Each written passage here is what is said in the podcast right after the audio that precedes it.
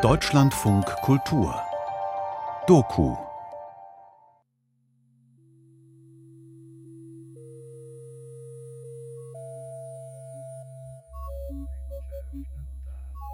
Ich habe meinen Mann gesehen und gleich eine große ein Sympathie für ihn gehabt. Der hat sich auch eine Wirtschaftskrise in Deutschland. Und da wir alle hatten schön davon ausgegangen. In den Garten, wir noch einen Garten. Und zwei Stunden später kam unser Gartennachbar und sagte so... Kaiserreich, Weltkrieg, Weimarer Republik, Nationalsozialismus, Wiederaufbau, Wirtschaftswunder. Als die Kinder der Jahrhundertwende in den 1960er Jahren ins Rentenalter kommen, blicken sie auf wechselvolle Zeiten zurück. international. Über 200 Frauen und Männer dieser Jahrgänge nehmen ab Mitte der 1960er Jahre an der Bonner Längsschnittstudie des Alterns, kurz Bolsa, teil. Ihr Ziel ist es, Altersprozesse zu erforschen. Vergangenheit und Zukunft, Beruf, Familie, Liebe, all das ist Teil der stundenlangen Befragungen und psychologisch-medizinischen Tests. Viele kommen mehrmals, manche fast 20 Jahre lang. Davon erhalten sind heute über 3000 Stunden Tonbandaufnahmen und 40 Meter laufende Akten.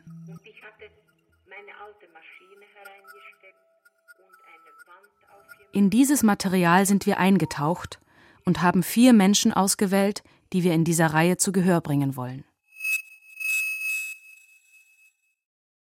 Alle Menschen müssen sterben. Vielleicht auch ich. Die Jahrhundertwende-Generation in vier Langzeitporträts. Feature-Serie in vier Teilen von Sonja Schönberger und Norbert Lang. Teil 1 Frau Rahm, geboren 1893 in Kandau, heute Kandava. Ich kann mich erinnern, ungefähr von drei Jahren zurück. Wir kamen nach Riga. Meine Eltern waren, wie ich habe schon gesagt, Bauern auf dem Land in Kurland. Bin ich geboren in ein Gut nah an Kandau. Das zählte sich Kandau, ein kleines Städtchen. In Kandau sind Sie Kandau, geboren. ja. Und äh, mein Vater hat Landleben aufgegeben und kam zur Stadt und hat als Arbeiter ange- angefangen zu arbeiten. Und meine Mutter hat mitgebracht zwei Kühe und mit einem Pferd sind wir alle gekommen. Und das Pferd wurde verkauft und das vom, vom Inventar, das Geld, wurde auf die Bank gelegt, wie ich weiß, damals, die Rubel. Und wir haben auch in einer Vorstadt gelebt und eine Wohnung. Ich hatte zwei ältere Brüder. Vater ging arbeiten, Mutter hat die Kühe gepflegt und die Milch verkauft, weil sie war doch an Landleben gewöhnt und Stadtleben war ihr fremd. Und äh, das war im Jahr, drei Jahre als ich alt war. Und 93 geboren war es 96, muss es so sein. Mhm. Aber ich habe schon geschaut in die, in die historischen Bücher und Sachen.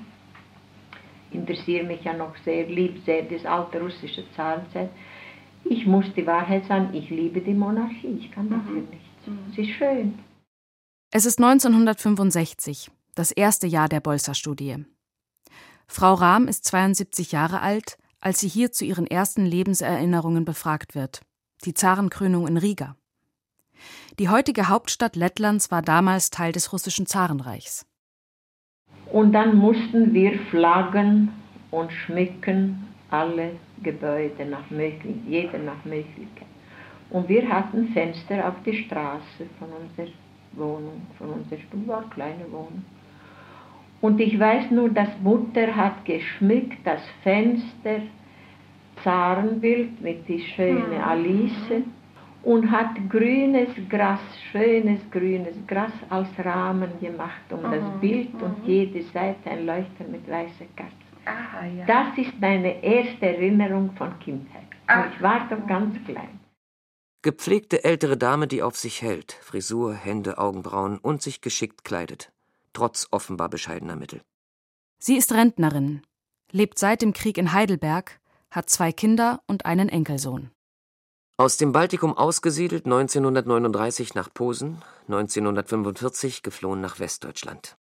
Wir haben hier Noten gegeben von 1, 3, 5, 7, 9. 1 ist die schlechteste, 9 die beste. Ähm, wenn Sie äh, mithilfe dieser Noten Ihre Kindheit etwa so bis zu 14 Jahren beurteilen wollten, was würden Sie dann sagen? Meine Kindheit ist äußerst unglücklich, sehr belastet. Das Oder drei, drei steht mir mehr zu. Nach meiner Erzählung. Wie, meinen, wie beurteilen Sie mein, meine Kindheit? Sie war doch nie sehr glücklich. Hm. War doch nie sehr glücklich. Hm. Mutter immer in Arbeit und ich als Kind zu Hause. Ich saß am Fensterbrett mit, mit vier Jahren und, und habe nur durch Fenster geschaut, wie andere auf dem Hof gespielt haben. Ich wurde aber eingeschlossen, durfte nicht draußen gehen, Schüssel mit saurer Milch hingelegt und Roggenbrot zum Essen. Dann kann ich doch nicht sehr glücklich gewesen sein. Hm. Und wenn Sie die Zeit danach betrachten, von 14 Jahren an bis zur Heirat, sagen wir. Das war schon glücklicher. Was würden Sie da für eine Note wählen von diesen? Dann würde ich dieses wählen. Mhm. Sieben. Auf einer Skala zwischen 1 und 9. Das ist, das ist nach meinem Begriff äh, ehrlich, richtig. Mhm. Mhm. Ich habe gearbeitet, habe gelernt, ich habe keine... Ja, und 10 kein, Rubel in der Woche im Ende. Ja, ich habe kein Unglück ist mir zugestoßen. Ja. Ich habe dann gut gelebt für denen Verhältnissen. Mhm. Ich bin in keine Liebe enttäuscht, ich habe kein Herzenkummer, ich habe getanzt, ich war lustig, wenn ich auch dick war, aber Beifall hatte ich sowieso und getanzt habe ich sowieso, also finde ich nicht, Unglück war doch gut. Ich war lustig, wenn ich auch dick war, aber Beifall hatte ich sowieso. Zweimal heiratet sie. Der erste Mann wird von den Bolschewiken verschleppt. Mit ihm hat sie einen Sohn. Zufriedenheit mit der Partnerwahl der ersten Heirat 5. Immer wieder Bewertungen ihres Lebens. Von der Geburt bis zum letzten Aufenthalt in Bonn bei der Bolzer-Studie. Zufriedenheit mit der aktuellen Lebenssituation. Auf einer Skala von 1 bis 9 mit der Bestnote 9 gibt sie im Jahr 1965, also mit 72 Jahren, eine 4. Danach 5, 6 und schließlich im Jahr 1969 7. Wir haben daraus ein akustisches Schaubild generiert, also ihre Bewertungen in Tonhöhen umgerechnet. Je höher der Ton, desto besser der Wert. Lebenszufriedenheit zwischen 1965 und 69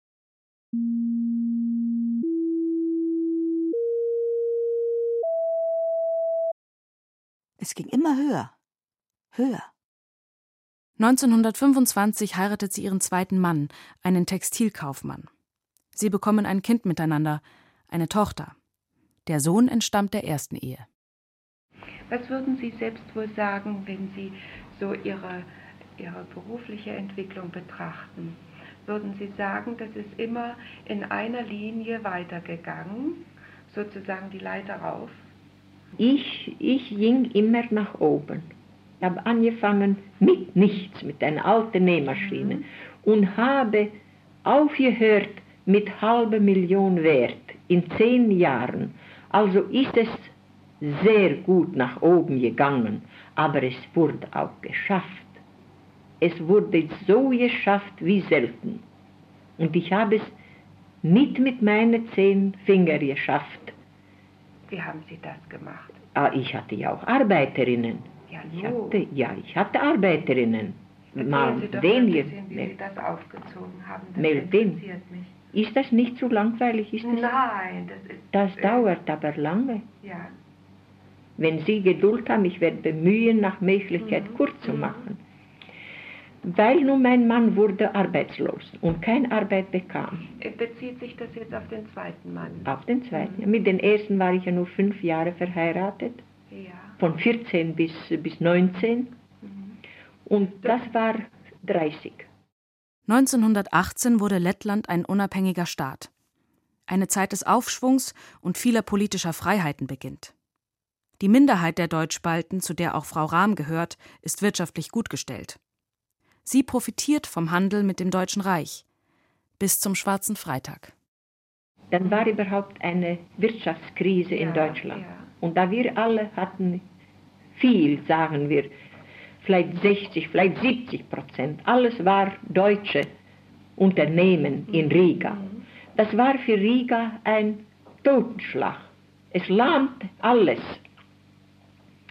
Man wusste nicht wohin. Es war kein für die, für die Kaufleute und für, für die, alles, dieser Verkehr mit Ausland, das war auf einmal abgeschnitten. Mhm. Und mein Alter wurde, wie ich kann Ihnen sagen, von seinem gewesenen Chef überall vermerkt. Er kriegt keine Stellung und diese kleine Vertretung, das hat fast nichts eingetragen. Wir waren wiederum sozusagen im Ruin schon beinahe.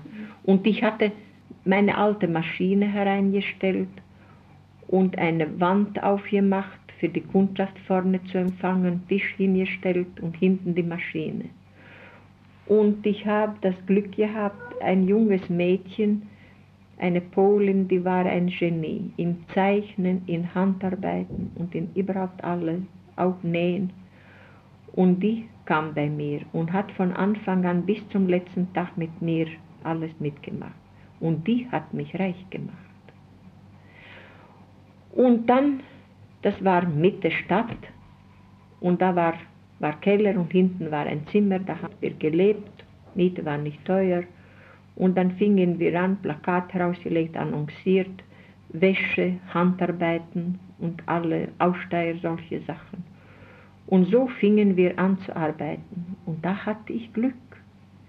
Ich bekam gleich Kundschaften, die Aussteiger bestellt haben. Und dann haben wir gearbeitet und es ging immer höher, höher. Fing an mit nichts, hörte auf mit halber Million Wert nach zehn Jahren. Dann war Lettland, hat 20 Jahre bestehen. 20 Jahre bestehen. Die ganze Stadt Riga wurde in einen Fahnen gehüllt. Sie können sich gar nicht vorstellen. Riga hat ein altes Schloss und ein Turm. Sie können sich vorstellen, was für ein Umfang. Die Fahne war 48 Meter, wenn ich genau jetzt ich denke, lang. Nur 48 Meter zu nähen von drei Streifen zusammen ist ja Arbeit. Ah, ja. Dann war eine Behörde, die hatten ein Front, ein Fenster von 8 Metern. 8 Meter ist auch eine betrachtliche Breite. Und die Höhe, ich weiß nicht mehr wie viel war, auch dementsprechend. Das wurde auch wieder alles die, die Staatsfarben zusammengenäht. Und das waren die, die zwei tollsten Sachen. Und dann Fahnen von, von 24 Meter in Hunderte und kleinere Fahnen ebenfalls in Hunderte. Und das musste in drei Wochen fertig werden. Und dann haben wir das gearbeitet, Tag und Nacht bei uns zu Hause. Ich ging jede Nacht in die drei Wochen drei Stunden schlafen, dann stand mein Mann auf und hat die Schnier gezogen. Und es wurde fertig. Ich habe gelebt nur von Kaffee und Schokolade die drei Wochen, um, um munter zu sein. Und dann haben wir sehr viel verdient. Dann kam der 1. September und dann war der Krieg und dann war gleich die Nachricht, dass wir umgesiedelt und dann haben wir geschlossen vor, dem, sagen wir, vor dem Schluss. Ende der 1930er Jahre gerät Lettland immer mehr in den Fokus der zwei Großmächte Deutschland und Sowjetunion. Hitler und Stalin schließen einen geheimen Pakt, in dem sie verabreden, alle Deutschspalten umzusiedeln und das Land anschließend in die Sowjetunion einzugliedern. Wie viele andere Deutschspalten verlassen auch Frau Rahm und ihr Mann Lettland 1939. Ihre nächste Station? Posen im annektierten Wartegau. Entweder oder, es gab keinen anderen Ausweg. Das Ungewisse war dort und das Ungewisse war hier. Aber man hat ja hier mehr gehofft. Wartegau. Für die Nazis sollte das zu einem entpolonisierten Musterland werden. Polnische Führungskräfte wurden massenhaft ermordet, zahllose Polen vertrieben und in die Zwangsarbeit gedrängt. Ihre Häuser, Höfe und Geschäfte fielen anschließend den umgesiedelten Deutschen zu. Damals dachte ich nicht viel nach. Mein Mann entschied, ich folgte. Alles war ungewiss.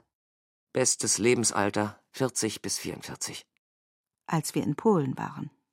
Empfindet sie Schuld oder Reue, von den Enteignungen der Nazis profitiert zu haben? Im Archiv finden wir dazu nichts. Dann kam die Umsiedlung, wir konnten nehmen mit, was wir können. Möbel kann man nicht mitnehmen, all unser Reichtum, alles Mögliche.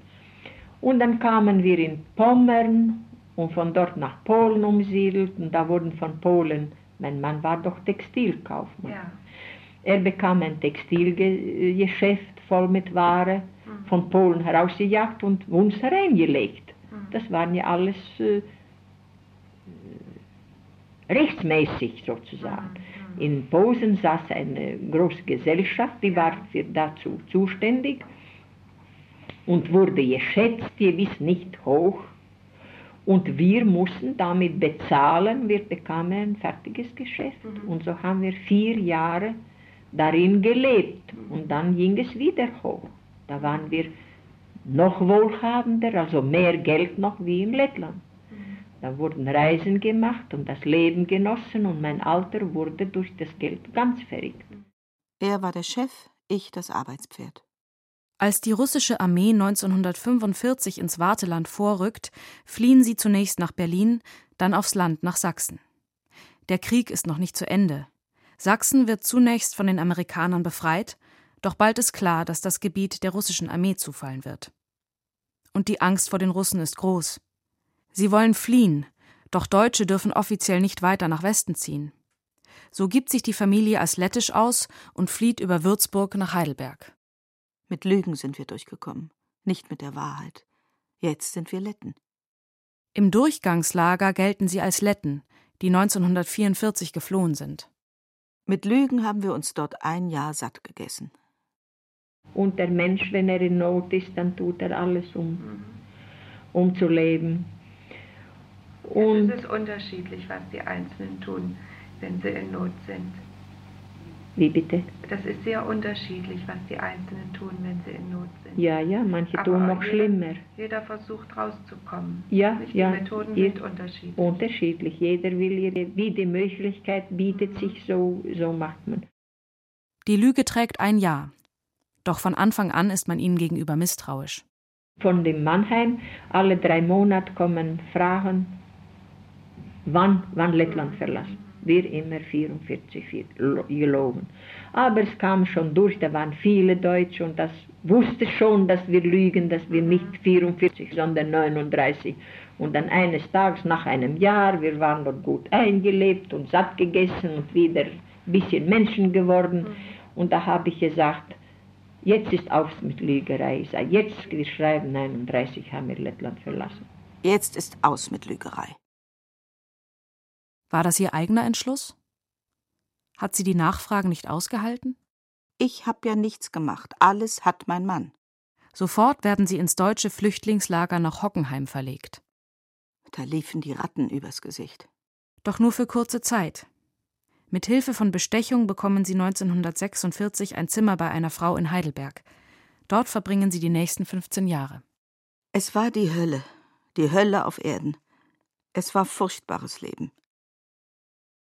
Grad der Belastung in Bezug auf die Wohnsituation 1948 9, extrem stark. 55 7. 1965 1, extrem gering. Ich war eine Greisin mit 52 Jahren. Ich war so wie 75 Jahre alt.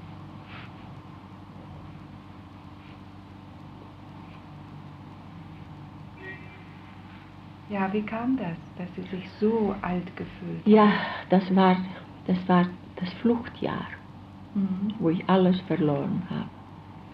Wo ich von Wohlstand, einen anständigen Wohlstand, sank in vollkommene Armut und nicht nur das, äh, das, das materielle Armut, sondern ich habe meine Heimat verloren, meine Eltern, meine ganze Verwandtschaft, meine Sippe, meinen Sohn. Ihr Sohn war bei der Waffen-SS, kam in russische Gefangenschaft. Auch er gab sich als Lette aus, wurde freigelassen und lebt seither in Riga. Und da blieb ich auf die Landstraße sozusagen und war glücklich, dass wir etwas Essen bekamen, das vielleicht manchmal nicht menschenwürdig war. Für mich ist beinahe so, wie, wie, wie die Welt zu Ende geht. Nichts anzuziehen und kein Interesse und gar nichts, ungepflegt. Ich sah auch aus nach, nach über 70. Also so ungefähr so wie heute. Also ich, vielleicht sehe ich heute noch besser aus wie damals aus. Und was haben Sie damals tun können? Gar nichts. Gar nichts, nur getrachtet, wie, wie das Leben zu erhalten und überhaupt keine Zukunftspläne und überhaupt keine Aussicht und überhaupt nichts leer. Man hat gelebt von zu anderen wie Eintagsfliegen. Hätten Sie arbeiten können, um, äh, sagen wir mal, Kartoffeln zu bekommen? Oder? Gab es hier keine Arbeit. Einzige arbeiten konnte man bei Amerikanern. Und ich konnte nicht Deutsch schreiben, nicht Englisch. Und mein Alter war stinkend faul. Der hat gesagt, solange der Bauch in die Weste passt, wird keine Arbeit angefasst. Das war seine Devise. Wie kann man vorwärts kommen? Er konnte sich in diese Situation nicht einwachsen. Er war ein geborener Herr. Wie konnte er arbeiten? Was arbeiten? Lieber, lieber Schwarzmarkt treiben und, und, und Gaunerei machen, als etwas arbeiten. Und dann hat meine Tochter mit 17, kaum 18 Jahre alt, sie fing an bei Amerikanern zu arbeiten. Und was haben Sie tun können? Nur ich, ich war, ich war doch mit Thrombose krank und mit seelisch und körperlich herunter. Ich war beinahe arbeitsunfähig. Ich habe ja, ich hab ja damals geschlottert, komm, zu nichts fähig. Und, äh, und dann hat meine, meine Tochter angefangen zu arbeiten und die war unser Brotverdiener. Und der Alte hat nur geraucht und getrunken, wenn's, wenn es möglich war. Ich war eine Greisin mit 52 Jahren. Ich war so wie 75 Jahre alt. Und dann ging er so herum, hat gereist und gesucht eine, eine Möglichkeit, etwas zu unternehmen. Da ist er mit auf ein Fasching mit einer fesche Frau bekannt geworden. Und da war Verhältnis und Liebschaft und dann gingen wir auseinander. Und 50 sind wir geschieden. Ich war glücklich, ich war mein Unglück los. Trotzdem, es hinterlässt Folgen. Seelisch gelitten habe ich sehr, weil ich kann schwer schwer, das erklären. Es war keine Liebe, aber es ist eine Kränkung. Und er hat noch belogen bis zum letzten Moment. Ich liebe nicht die Frau, ich heirate sie nur. Ich wusste schon, dass er die Frau hat. Ich will mit ihr nur nach Amerika fahren. Sie hat Geld, wir haben nichts. Und die will nach Amerika und wenn wir in Amerika ankommen, werden wir uns scheiden lassen und dann lasse ich dich nachkommen. Dieses Märchen hat mich dermaßen verletzt. Ich dachte, warum dies? Ich bin sehr wahrheitliebend, wenn es auch Wahrheit ist nicht schön. Mhm. Sie ist manchmal ist sehr schmerzlich, schmerzlich und bitter, aber sie ist die Wahrheit. Und das vertraue ich eher als Lüge. Ich hasse Lügen. Und so war es mir sehr schwer. Und so war er weg und dann haben wir uns so gelebt und dann mein Schwiegersohn konnte nicht bänden, dann ging er arbeiten und sonst haben wir zusammen gelebt alle. Und dann, wo er hat angefangen zu arbeiten, sehr kleine Gage von 250 Mark damals fing er an. Meine Tochter hat noch immer weitergearbeitet und der Bube kam und dann habe ich den Buben großgezogen bis fünf Jahre. Dann habe ich mir zugezogen ein Wirbelseilschaden und in, in einen Raum Wasser von Toilette geholt, mit einem Jungen gebadet und gezogen und die Windel gewaschen, dann können Sie sich vorstellen, das war kein, kein Leben, es war eine Qual. Aber ich habe es alles ausgehalten. Dann war Haben ich, Sie damals alle zusammen gewohnt? Sie ja, und in einer Wohnung, und, in Untermiete, ich ein Zimmerchen und sie ein Zimmer mit dem Mann. Wie lange hat das denn so angedauert in dieser Form? Sechs Jahre, fünf Jahre, vielleicht auch schon an sieben Jahre ungefähr, ich kann genau nicht. Und dann konnte ich nicht mehr, dann war die Wirbelsäule, ich hatte im ganzen Rücken schreckliche Schmerzen und, und die Hände waren fertig und mein Arzt hat gesagt, das ist sehr schwer, Sie können es nicht mehr äh, leisten. Und dann habe ich ihm gesagt, was, was machen wir, es geht nicht. Dann hat die Schwiegermutter, der Buba war schon fünf Jahre alt schon, dann hat die Schwiegermutter ihn genommen in die Pflege zu sich und hat dort die ganze Woche gelebt und samstags und sonntags kam zu den Eltern der Bub. Und dann hat meine Tochter gesucht Wohnung und dann hat sie gefunden Wohnung, zog sie weg, dann blieb ich allein. Sie fällt in ein tiefes Loch. Dieses entdeckte all die Schmutzige mit meinem letzten Ehemann. Ich habe mich zwei Jahre von der Welt abgeschlossen. Ich ging nicht aus meiner Stube wie nur was einkaufen, was ich zum Leben hatte. Ich wollte keinen Menschen sehen, so verbittert war ich. Ich habe gehasst alle Menschen.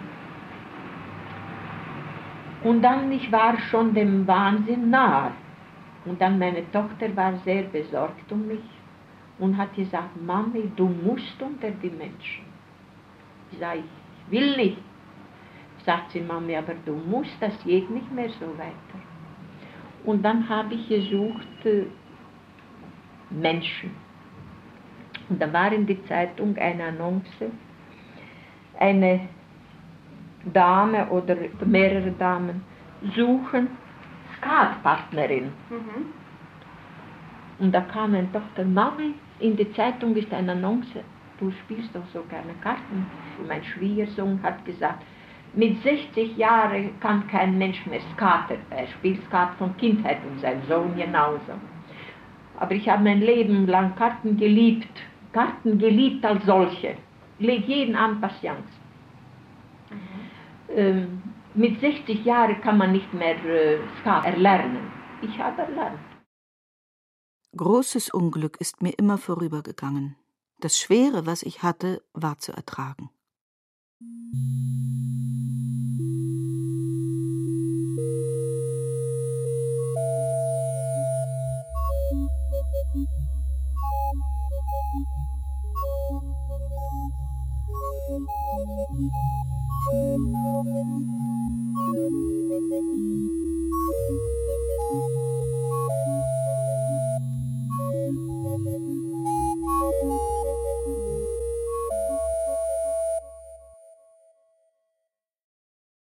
Früher durfte ich gar nicht an meinen Sohn hängen, denn das war gegen den Willen meines Mannes. Denn er, mein Mann hat meinen Sohn nicht geliebt,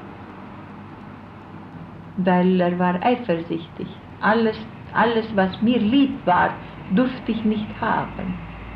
Aber er ist doch der richtige Vater von Ihrem Sohn. Nein, nein. Das, er ist der Stiefvater. dazu. Der Vater von meinem Sohn ist ja gefallen im Ah, Ersten ja, Weltkrieg. Ja, das war Ihr erster Mann. Ja. Und ihm war es ja ein Fremder. Mhm. Und wir waren mit meinem Sohn ziemlich fremd. Wir waren nie so richtig zusammen. Er hat ja nicht bei uns gelebt, nur so kurze Zeit inzwischen Mhm. dann und wann. Mhm.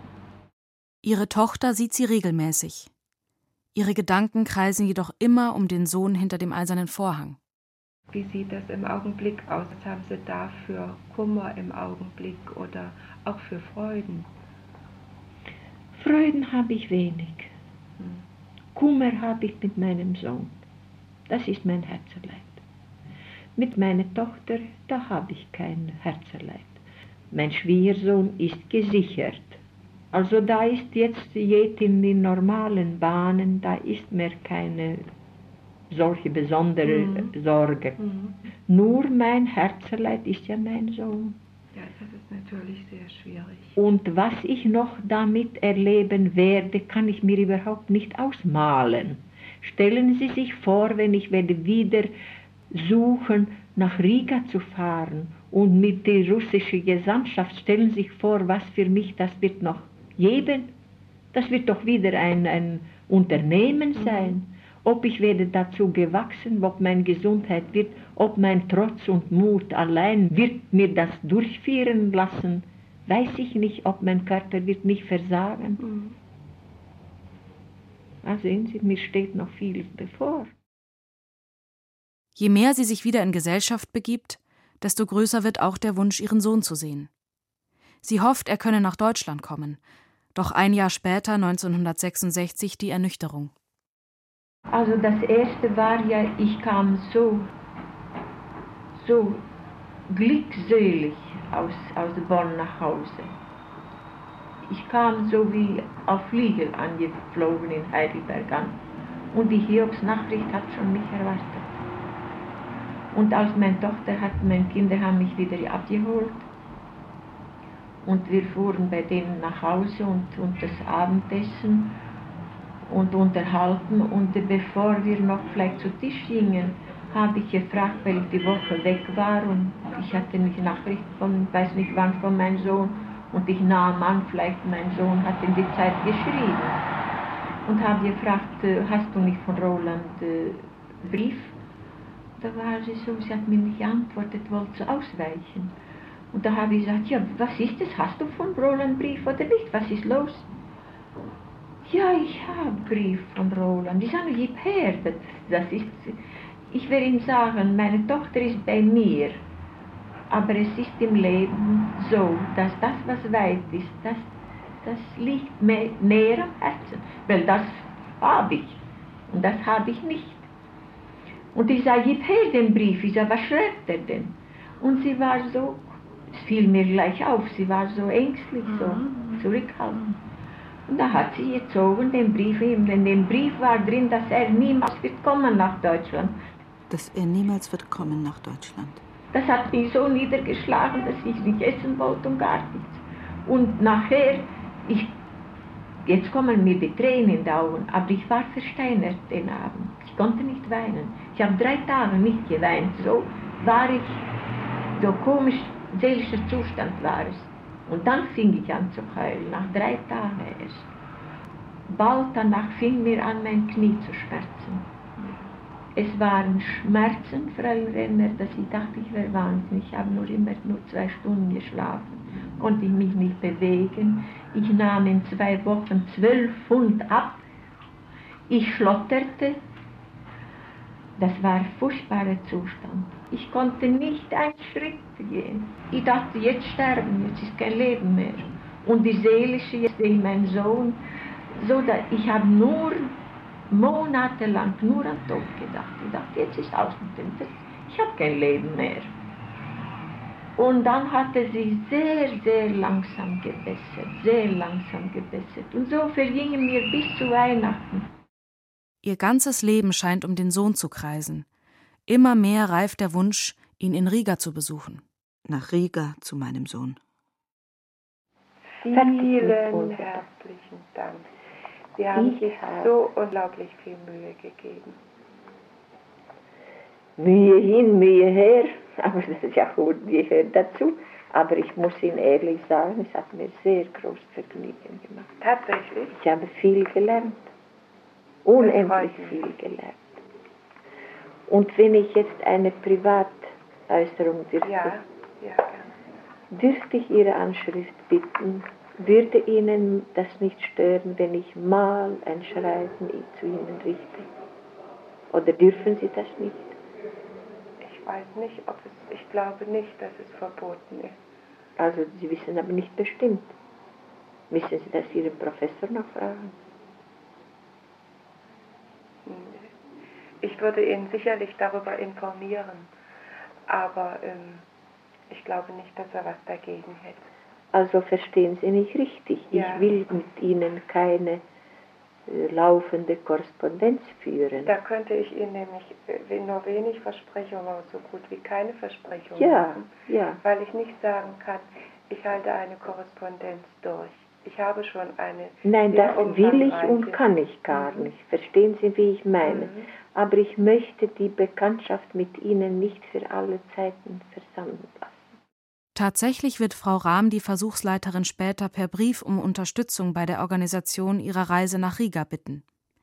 Visum, Auslandsbeihilfe, all das lässt sich damals nur in Bonn erledigen. Offenbar hat sie Erfolg. Mein Herzeleid ist ja mein Sohn.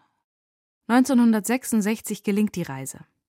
Nach vielen Strapazen, Wirren um das Visum, drei Tagen im Zug, endlich das Wiedersehen.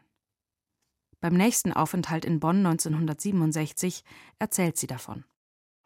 Ich habe meinen Sohn getroffen und dort gelebt, ob ich, wie, wie man hier so alle Jahre in Urlaub fährt oder zum Besuch. Ich habe übersprungen die 22 Jahre. Weil wenn ich hätte das so schwer am Herzen alles genommen, dann ich weiß nicht, ich hätte nicht überlebt. Und eben so Abschied, das war so keine Zeit, also das war eigentlich einer Hinsicht gut, aber anderer Hinsicht, es war sehr oberflächlich. Dieses Hin und Her zieht sich bei ihr durch. Rasche Schwankungen zwischen heiter bis albern, bedrückt bis niedergeschlagen. Vielleicht bin ich sehr krank, aber ich hoffe, dass mein Körper mich nicht im Stich lässt, bevor ich erneut nach Riga fahre. Dann kann ich sterben. Und auch sonst immer wieder diese Frage: Ist das das letzte Mal? Das letzte Mal habe ich getanzt noch dieses Jahr im Januar. 6. Januar. Auf Drei Könige, Epiphanie. Das war ein Jubiläum von unseren Landsleuten. Und da wurde ich eingeladen von den Mannheimer Freunden. Und dort habe ich noch das letzte Mal getanzt. Und das will ich jetzt annehmen, das war wirklich das letzte Mal. Mhm. Weil ich nachdem, ich war schon nicht mehr ganz so, aber ich wollte sehr das mitmachen. Und, äh, und dort habe ich noch Cognac getrunken und Kaffee getrunken. Dort war auch mit Speisen. Das war so ein Fest, nur eingeladene Gäste. Es ist ja auch anstrengend, in Mannheim die ganze Nacht verbringen mit der ersten Bahn nach Hause zu fahren. Ich würde es nie mehr riskieren. Wie lange haben Sie denn da gefeiert? bis 4 Uhr und dann eine Stunde, 5 Uhr, erste Bahn geht nach Heidelberg. Da bin ich damit nach Hause gefahren. Und dann ins Bett um 7 Uhr. Und am nächsten Tag? Nun, den ganzen Tag. Das war, äh, das war Freitag am Abend und dann Samstag, Sonntag. Will das Leben genießen. Unschöne alte Menschen mag ich nicht sehen. 1969.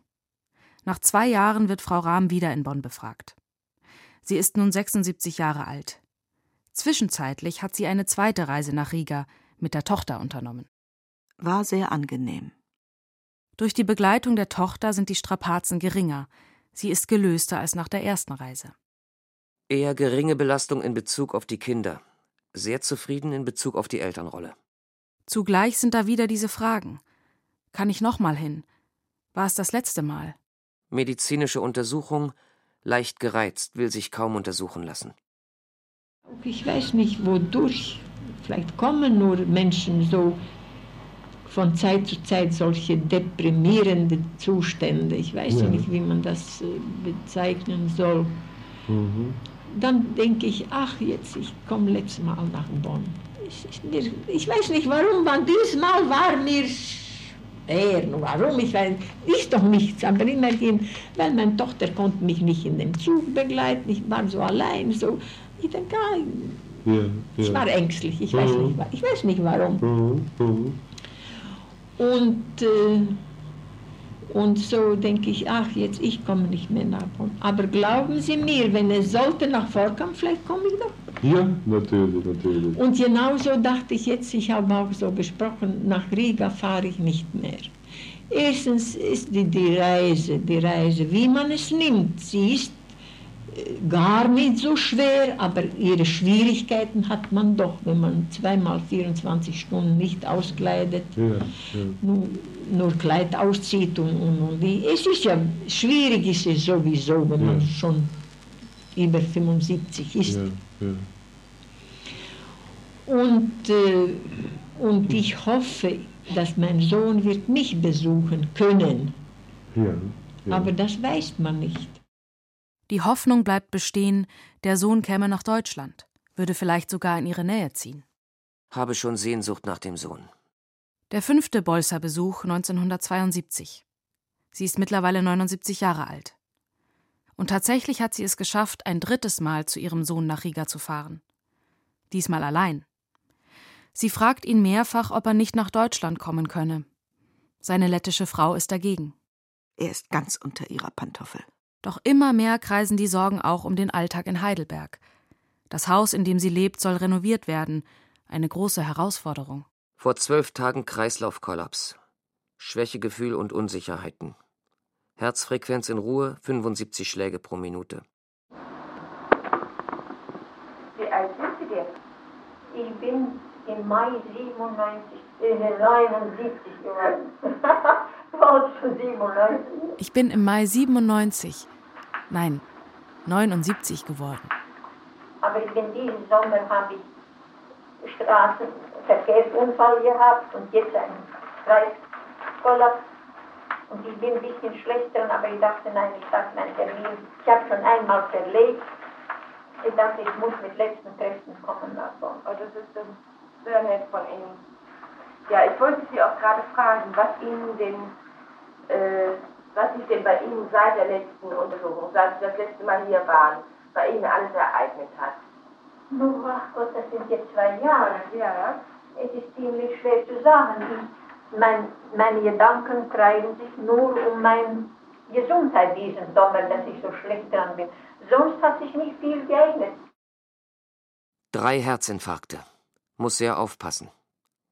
Sehfähigkeit zwischen 66 und 72, 1965 2, 1966 2, 1967 3, 1969 4, 1972 5.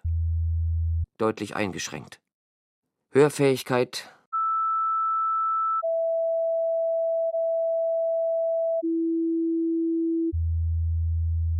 Es ging immer höher, höher. Wenn Sie so an die, ganz allgemein an die Zukunft denken, was fällt Ihnen dazu ein? Was würden Sie dann sagen? Nur, dass ich noch so viel, ich möchte noch ein paar Jahre leben, so einigermaßen. Ich möchte nur hinfallen und sterben und nicht siechen. Ich möchte nur hinfallen und sterben. Und ich möchte noch nach Riga hinfahren nächsten Sommer. Das ist weiter wie nächstes Jahr, darf ich doch nicht denken mit meinem Alter und mit meinem Gesundheitszustand. Ich bin nicht so schlimm krank, ich habe keinen Krebs, ich habe keine Schwimmsucht, oh Gott was Schweres, aber Sie sehen, die Kräfte gehen zu Ende. Kann man nichts machen, der Körper ist verbraucht. Und haben Sie auch Pläne oder Aufgaben in Bezug auf die kommende Zeit? Einzig nur, was ich schon gesagt habe, die Riga-Reise, sonst nichts, sonst nichts. Ich habe die Absicht, mich zurückziehen wie eine Schnecke und dann warten auf den Tod. Mich zurückziehen wie eine Schnecke. Warten auf den Tod. Heidelberg, 1.2.1983. Sehr geehrte Frau Professor Lehr. Wie ich Ihnen bereits mitgeteilt hatte, erlitt meine Mutter im Dezember 1972 einen Schlaganfall und wurde zum Pflegefall. Sie lebt nun inzwischen zehn Jahre im Altenheim und auf der Pflegestation. In den ersten Jahren konnte sie noch lesen und täglich das Fernsehprogramm verfolgen.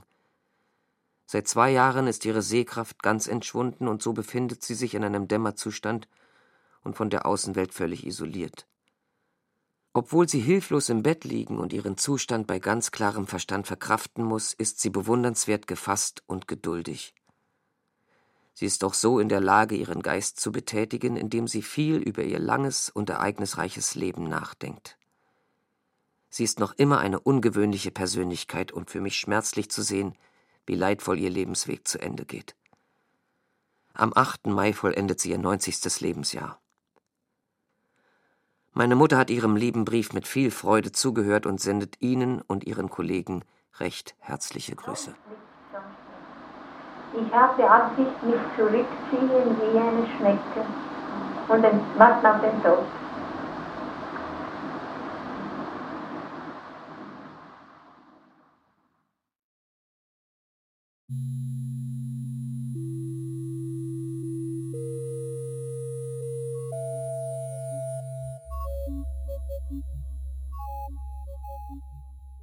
In unserer Feature-Serie porträtieren wir vier Menschen, deren Leben und Altern in der Bolzer-Studie untersucht wurden. Vier von über 200. Was macht die Jahrhundertwende-Generation, was macht die Studie so besonders? Wie blicken wir heute auf diese Zeit? Zu diesen und anderen Fragen haben wir Gespräche mit Expertinnen geführt.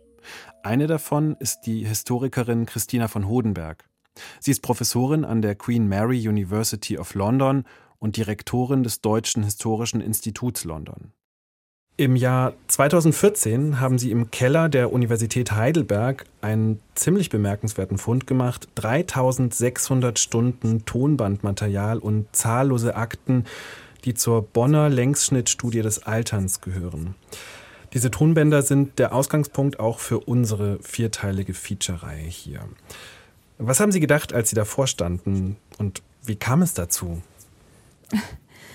Also als ich davor stand, habe ich es erstmal nicht glauben können und mhm. dann gehofft, dass man die Tonbänder auch wirklich noch hören kann. Denn das waren so große Magnetspulen, die man eben auf den alten Geräten aus den 60er Jahren anlegen musste. Und man muss eben auch versuchen, die alte Technik äh, wieder zu beleben, sodass man äh, die zum Sprechen bringen kann. Und als sich dann herausstellte, dass nicht nur das funktionierte, dass eben auch noch alte Geräte da waren, dass da auch noch alte Keilriemen aufgetrieben werden konnten für diese Geräte, dass dann auch die begleitenden Akten gefunden wurden, aus denen sich der ganze Zusammenhang der Erhebung und wer diese Leute waren, die da auf den Tonbändern sprachen, nochmal auf eine ganz andere Weise erschloss, wusste ich im Grunde, dass sich da so eine Art Goldschatz gefunden hatte. Denn das ist was unheimlich Seltenes, dass man einfache Leute und auch gerade ältere Leute aus dieser Zeit, also von den 60ern bis zu den 80er Jahren, selbst reden hört über ihre alltäglichen Erfahrungen, über ihre Vergangenheit, über alles Mögliche, über was sie zum Mittagessen, über ihr Einkommen, über ihren Streit mit ihrer Enkelin und so weiter. Das gibt es eigentlich nicht und weil erst seit Mitte der 80er Jahre ungefähr Historiker in Deutschland auf die Idee gekommen sind, einfache Leute zu interviewen. Vorher waren das eben nur Staatsmänner oder Berühmtheiten, die befragt wurden. Und das eröffnet eben einen ganz anderen Blick auf die Geschichte der Zeit. Und das war ja auch genau das, wonach ich auf der Suche gewesen war. Ich würde Sie jetzt gerne noch mal fragen, was denn das eigentliche Ziel der Bolzer-Studie war. Das eigentliche Ziel der Bolzer-Studie war, die Art und Weise des Alterns genauer zu erforschen und insbesondere die Persönlichkeitsentwicklung im Alter, die Intelligenz im Alter und den körperlichen Abbau und sozialen Abbau im Alter etwas genauer zu erforschen. Es war damals so, also wir sprechen hier von der Mitte der 1960er Jahre, dass äh, die allermeisten sozialwissenschaftlichen Studien sich auf die Jugend fokussierten. Die Jugend war sozusagen die Zukunft des Staates, in die musste investiert werden. Die Zukunft, das war die Bewegung der Jugend. Und deswegen war die Soziologie und die Psychologie und so weiter, die waren sehr stark auf die Jugend fokussiert. Und kaum jemand hat sich die alten Leute angeschaut. Und das wollte eben dieses Team an der Universität Bonn verändern und hatte dafür dann auch viel Geld bekommen.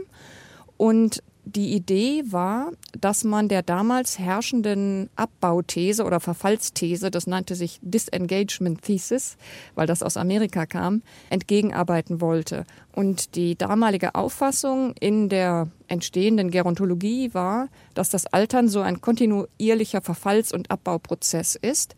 Und in dem Verlauf von diesem Prozess schotten sich die alten Menschen immer mehr von ihrer Umwelt ab und werden immer isolierter und das machen sie freiwillig und sie nehmen sozusagen eine Auszeit von dieser ganzen anstrengenden gesellschaftlichen Interaktion. Und das haben die Bonner Forscher ganz anders gesehen. Die wollten beweisen, dass es individuell ganz verschieden ist und dass es auch so ist, dass es eine Art kompetentes und geglücktes Altern gibt, wo man zum Beispiel bestimmte körperliche Einschränkungen, die man hat, dann wettmachen kann, kompensieren kann auf andere Art und Weise. Dadurch, dass man eben besonders erfahren umgeht mit bestimmten Sachen. Also die wollten praktisch die Wertigkeit des Alters etwas erhöhen. Wie kann man sich dann diesen Ablauf der Studie nochmal vorstellen? Also ich jetzt als Teilnehmer, damals beispielsweise 65, wurde ich dann gefragt und dann kam man da hin nach Bonn und wurde befragt oder wie lief das alles ab?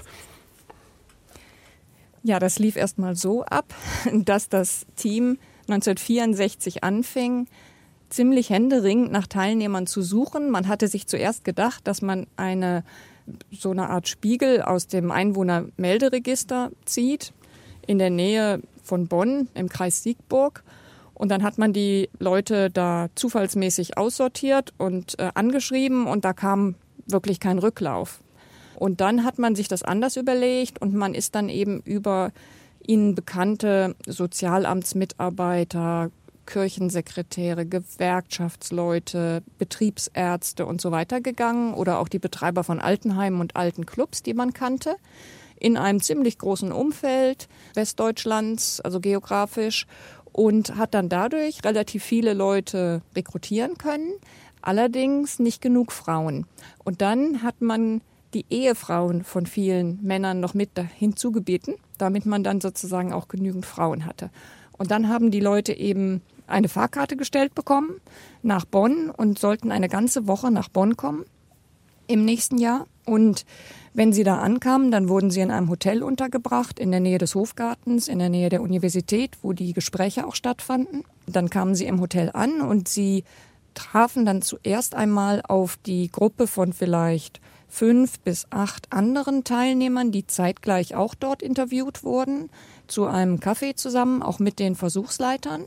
Und sie wurden dann aufgeteilt und haben jeder einzeln immer eins zu eins ein Versuchsleiter also, oder auch Interviewer und ein Versuchsteilnehmer zusammengesessen und haben dann individuell diese Befragungen gemacht, die gleichzeitig auf Tonband aufgezeichnet wurden und haben dann immer wieder zwischendurch, weil sie ja eine ganze Woche da waren, auch medizinische Tests gehabt, psychologische Tests, Reaktionstests, Mobilitätstests, die dann eben auch statistisch erfasst wurden.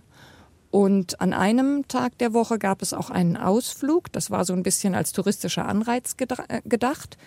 Ähm, das war auch sehr beliebt bei den Leuten. Da fuhr dann auch der Professor normalerweise mit. Da wurde mit dem Bus dann ins Ahrtal gefahren und da wurde ein bisschen gewandert und dann ging man eben aus Essen und dann wurde auch was getrunken und vielleicht auch ein bisschen das Tanzbein geschwungen. Und gleichzeitig diente dieser Ausflug aber auch zur Beobachtung des Gruppenverhaltens von den Teilnehmern. Das wussten die aber nicht. Und da wurden dann eben auch Berichte drüber geschrieben von den Versuchsleitern, darüber, wenn bestimmte Teilnehmer sich dann eben besonders produziert hatten, eigene Gedichte vorgetragen hatten, das Gespräch an sich gerissen hatten, den Professor zum Tanz aufgefordert hatten. Und es wurde auch beschrieben jeweils, wie die Leute sich anzogen, wie die sich sozusagen gegenüber ihren Ehepartnern verhielten, wenn die auch dabei waren und so weiter. Also das sind natürlich auch sehr interessante Berichte, die man dann lesen kann. Und man hat eben immer den Blick der Versuchsleiter auf das, was da passierte. Und gleichzeitig auf den Tonbändern hat man eben auch den O-Ton der Versuchsteilnehmer, die das zum Teil relativ schnell vergessen haben, dass da ja ein Tonband mitlief. Und die über die Jahre hinweg auch eine persönliche Bindung oft aufgebaut hatten an den jeweiligen Versuchsleiter. Denn das Team hat schon versucht, immer wieder dieselben Interviewer mit denselben Versuchsteilnehmern zusammenzubringen. Das hat nicht immer geklappt, weil dann manchmal die Leute nach ein paar Jahren auch eine Professur bekamen zum Beispiel und dann weg waren. Aber in der Regel war es so, dass man eben versuchte, ein persönliches Verhältnis aufzubauen, um die Leute auch an der Stange zu halten. Und deswegen wurden dann auch Weihnachtskarten ausgetauscht und Briefe ausgetauscht. Und auch das ist natürlich alles erhalten in der Korrespondenz heute noch. Alle Menschen müssen sterben, vielleicht auch ich. Die Jahrhundertwende-Generation in vier Langzeitporträts. Feature-Serie in vier Teilen von Sonja Schönberger und Norbert Lang. Teil 1 Frau Rahm. Regie die Autorinnen. Mit Imogen Kogge, Katharina Leonore Göbel, Assad Schwarz Ceci Lamba. Ton Norbert Lang. Produktion Deutschlandfunk Kultur 2022. Alle vier Folgen dieser Serie finden Sie auf hörspiel und feature.de.